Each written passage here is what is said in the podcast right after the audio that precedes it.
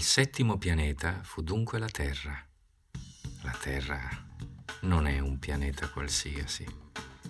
Ci si contano 111 re, non dimenticando certo i re negri, 7.000 geografi, 900.000 uomini d'affari, 7 milioni e mezzo di ubriaconi, 312 milioni di vanitosi, cioè 2 miliardi di adulti.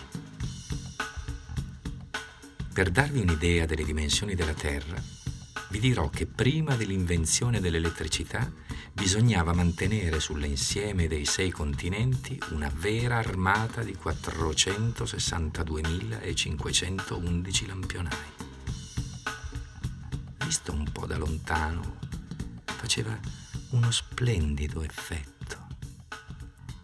I movimenti di questa armata erano regolati come quelli di un balletto d'opera.